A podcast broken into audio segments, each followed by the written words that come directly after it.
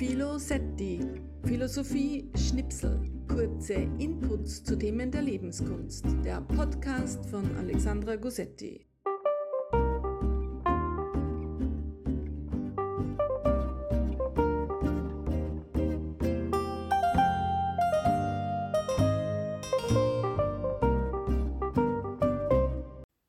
Hallo und herzlich willkommen zu einer neuen Folge meines Podcasts Philosetti. Ähm, wie schon beim letzten Mal angekündigt, bleiben wir in der Welt des Lachens und der Heiterkeit. Beim letzten, Im letzten Podcast gab es einen Ausflug in die Kunst- und Philosophiegeschichte. Diesmal steuern wir ausgehend vom Lachen die Welt des Humors und die Welt des Witzes an. Bleiben wir vorerst einmal bei dem rein körperlichen Phänomen des Lachens.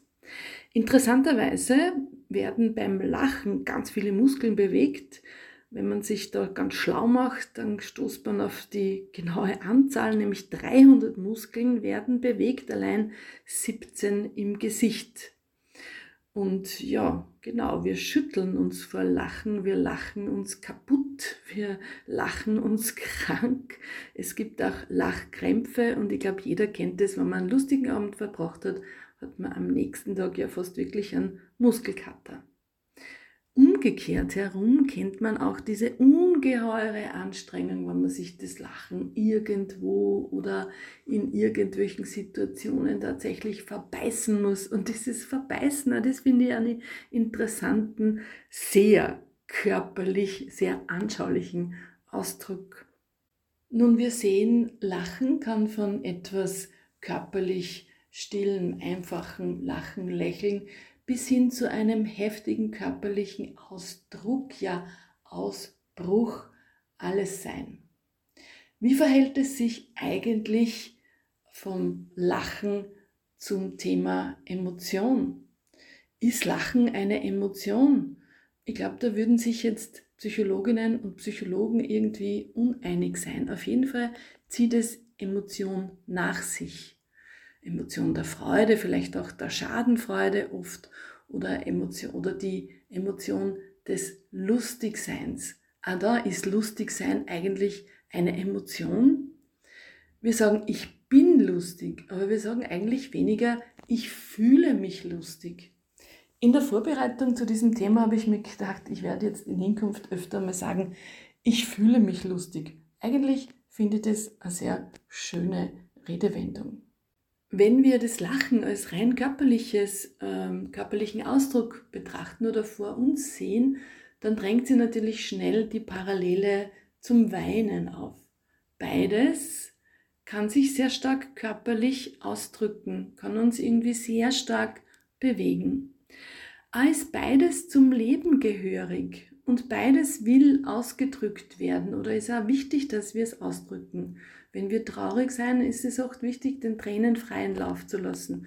Wenn wir lustig sind oder wenn wir uns erheitern, ist es genauso wichtig, unserem Lachen Ausdruck zu verleihen. Wir wissen, dass sowohl beim Weinen als auch beim Lachen es sehr ungesund sein kann, sich das zu verbeißen oder zu, zu versagen.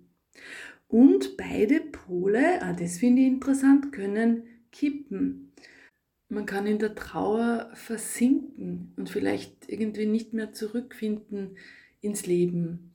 Und auch gibt es Menschen, die über alles drüber lachen, hysterisch lachen oder wo das, wir kennen auch Situationen, wo wir Menschen beobachten, die dann schon in so ein künstliches Lachen verfallen. Also wir merken, beides kann kippen. Sicher ist aber, dass Lachen und Weinen zum Leben gehörig ist und uns ganz zu innerst auch ausmacht. Die Wichtigkeit dieser Gefühlsentäußerungen ist etwas, das man ja schon in der Antike erkannte. Wir finden dort den Ursprung der Tragödie und der Komödie. Man war sich offenbar der Katharsis dieser Gefühlsentäußerungen bewusst. Der Kraft, die das Ausleben von Trauer und Lustigkeit bewirkt die Ventile der Gefühlsentladung. Man verstand ja dies als Reinigung der Affekte. Und wir wissen ja, im antiken Schauspiel war so mancher dem Spott der Häme oder gar dem Gelächter der Götter ausgeliefert. Das ist ja was, was wir auch heute im Kabarett und in der Komödie äh, wiederfinden, denn selbst beißender Spott ja, gibt heute im Kabarett erlaubterweise viel Grund zum Lachen. Lächerlichkeiten werden uns dort zum Lustgewinn. Und das ist auch wieder ein Hinweis darauf, dass Lachen etwas sehr Soziales ist, denn gemeinsames Lachen, übrigens auch gemeinsames Weinen, verbindet. Vielleicht verbindet diese zur Schau gestellte Gefühlsentäußerung, diese Gefühlswallungen, vielleicht verbindet es, wenn man irgendwie mal gemeinsam gelacht hat oder auch mal gemeinsam geweint hat, fühlt man sich den anderen näher. Irgendwie gibt es da was Vertrautes dann. Bleiben wir beim Lachen. Lachen entspannt und gemeinsame Entspannung ist auf jeden Fall vertrauensbildend. Nun ein Sprung zum Klerus. Da war man sich über die vertrauensbildende Maßnahme des gemeinsamen Lachens weniger sicher. Im Mittelalter hat man heftig darüber diskutiert, ob Jesus denn je gelacht hat. Basilius von Caesarea im vierten Jahrhundert meinte dazu, der Herr hat auch die natürlichen Gefühle des Fleisches gezeigt und dazu die, die Tugenden bezeugen. Er war müde und hatte Mitleid mit den Trauerten, gelacht, aber hat er nie so viel wir aus den Berichten des Evangeliums wissen. Ergo war man sich sicher, Lachen ist unvernünftig und deshalb zu unterlassen. Da drängt sich natürlich der Gedanke an Umberto Ecos wunderbare Geschichte Der Name der Rose auf.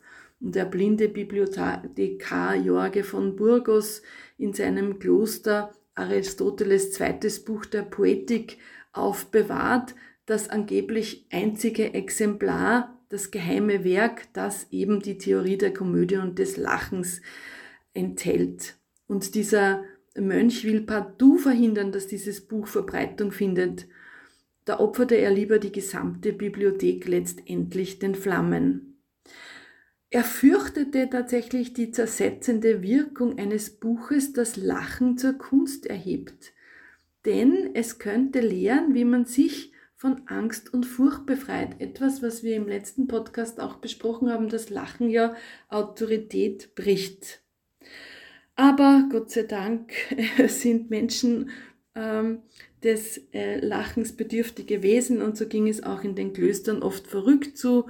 Man feierte allerlei ausgelassene Feste, die man dann wieder heftig eingedämmt hat, was man aus der Geschichte weiß, aber so sicher war man sich nie ähm, ob das Lachen jetzt wirklich erlaubt ist. Es galt recht schnell als derb und vulgär. Und eben Lachen bricht Autorität und da war sich der Klerus nicht ganz sicher, ob man das ähm, zulassen soll oder wie gefährlich das wirklich ist. Allenfalls war das verschämte Lächeln erlaubt. Es gab aber auch im Klerus gewiefte Förderer des Lachens und des Humors, wie einen gewissen französischen König Ludwig den Heiligen im 13. Jahrhundert, der hat offenbar ganz gern gelacht und da hat er sich ein schlaues Konzept ausgedacht. Er lacht die ganze Woche, nur am Freitag nicht, denn da ist Jesus gestorben, also gut, aber ansonsten gestattete er sich jegliches Lachen. Und da sind wir auch schon mittendrin im Thema Humor, in der Welt des Humors und springen damit in die Gegenwart. Wenn ich Menschen in Seminaren, also Teilnehmer und Teilnehmerinnen, frage, was sie denn für Menschen heutiger Gesellschaften als wichtige Aspekte der Lebenskunst betrachten oder was sie denn meinen, was zur Gesundheitsförderung wesentliche Elemente sind, da kommt natürlich unter anderem aber eigentlich immer der Humor. Also es scheint Gewissheit darüber zu herrschen, dass Menschen in heutigen Gesellschaften des Humors bedürfen, vielleicht auch ähm, bedürfen, sich selber ein bisschen weniger ernst zu nehmen. Aus der Forschung weiß man, dass Menschen, die Humor haben oder auch über sich selber lachen können, äh, auch weniger auf andere herablachen werden. Menschen mit Humor können auch den Humor anderer wertschätzen, können sich selber humorvoll begegnen und was auch ganz wichtig ist für uns, denke ich, Menschen mit Humor können den Alltagswitz oder also die Alltagskomik erkennen, bemerken, wahrnehmen. Übrigens möchte jeder als humorvoll gelten. Also ich, es gibt da Forschungen und Befragungen darüber, wenn man Menschen befragt, ah, haben sie Humor, dann ähm, antworten, äh, antworten fast alle Menschen mit Ja. Also niemand möchte als jemand gelten, der keinen Humor hat. Man hat herausgefunden, dass Menschen leichter zugeben, ein Gebiss oder ein Toupet zu tragen, als keinen Humor zu haben. Also niemand will als humorlos gelten. Und auch wenn man ähm, Menschen befragt, welche wichtigen Eigenschaften ihre zukünftigen Partner und Partnerinnen haben sollten, dann kommt eigentlich immer der Humor und Partner sollten lachen können. Also interessant finde ich schon, dass wir das ganz stark von uns selber und auch von den anderen erwarten, ob es in der Alltagspraxis dann immer so ist. Ja, aber vielleicht eine gute, eine gute Anregung, sich daran immer wieder zu erinnern, wie wichtig es ist, uns selber humorvoll auch zu betrachten. Und da sind wir schon bei einem nächsten wichtigen Punkt, nämlich der Bandbreite des Humors. Wir wissen, Humor ist nicht immer zuträglich. Es gibt die Begriffe des adaptiven und des maladaptiven Humors, also des zuträglichen und weniger zuträglichen Humors. Weil Humor kann wirklich auf Kosten anderer gehen oder kann andere zum Gespött machen oder eher sehr diskriminierend sein. Also Punkto Humor braucht schon ein gutes Gefühl, vielleicht auch eine gewisse Ethik des Humors, damit er sich als zuträglich erweist. Also ein gutes Gespür für Humor zu entwickeln, gehört tatsächlich, glaube ich, dazu. Im Alltag hilft es, das Heilsame des Humors zu suchen, aufzusuchen und zu finden, das Witzige, das Skurrile wahrnehmen können, bemerken können auch zum Beispiel mit Humor kontern zu können. In Seminaren ähm, gibt es ganz oft so die Frage oder das Bedürfnis danach, wie es denn geht, mit Humor zu kontern, also den Humor tatsächlich in die Kommunikation, in die Alltagskommunikation und auch in guter, heilsamer Weise in die berufliche Kommunikation einfließen zu lassen. Unser Humor ist natürlich kulturell gewachsen worüber wir lachen, worüber man lacht, worüber man lachen darf, was wir komisch finden, ist natürlich kulturell geprägt.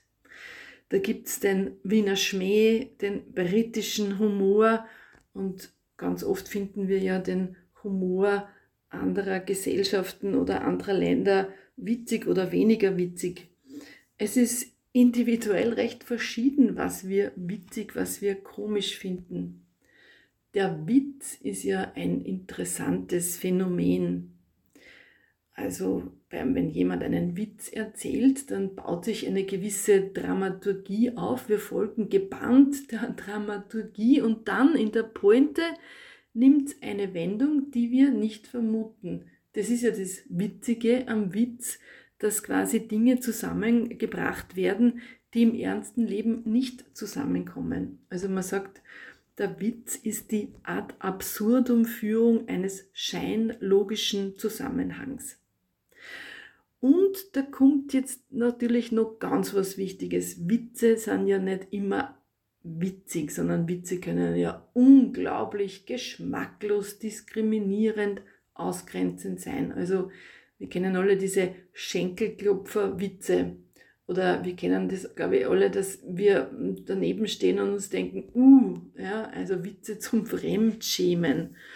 Und da möchte ich jetzt noch zu einem nächsten Punkt kommen, denn wenn man da ein bisschen in die Tiefe des Humors hineingeht, äh, der da ganz ein wichtiger äh, Punkt ist, nämlich es braucht Mut.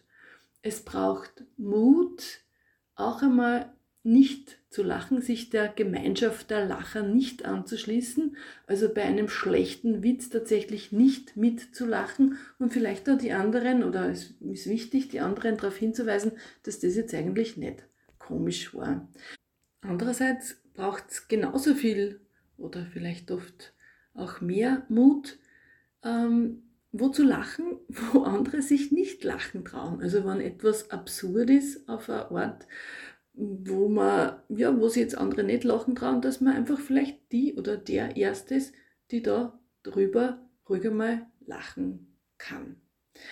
So, liebe Hörerinnen und Hörer, das war's auch schon wieder mit dieser Folge von Philosetti, meinem Podcast. Ich hoffe, es hat euch irgendwie erhellend etwas Neues gezeigt, gebracht und ich wünsche euch viel Gewitztheit für euren Alltag. Vielleicht noch ein paar Tipps zum Schluss.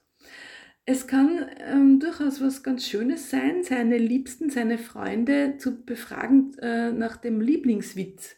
Denn der Lieblingswitz einer Person sagt meist recht viel Liebenswertes über diese oder über jenen aus.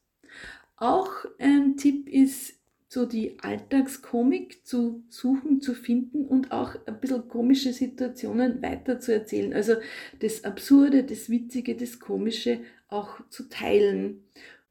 Auf jeden Fall wünsche ich euch viel mutige Gewitztheit im Alltag.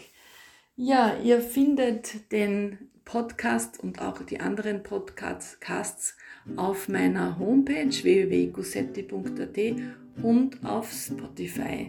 Ich freue mich, wenn ihr beim nächsten Mal wieder mit dabei seid und wünsche euch alles Liebe, eure Alexandra.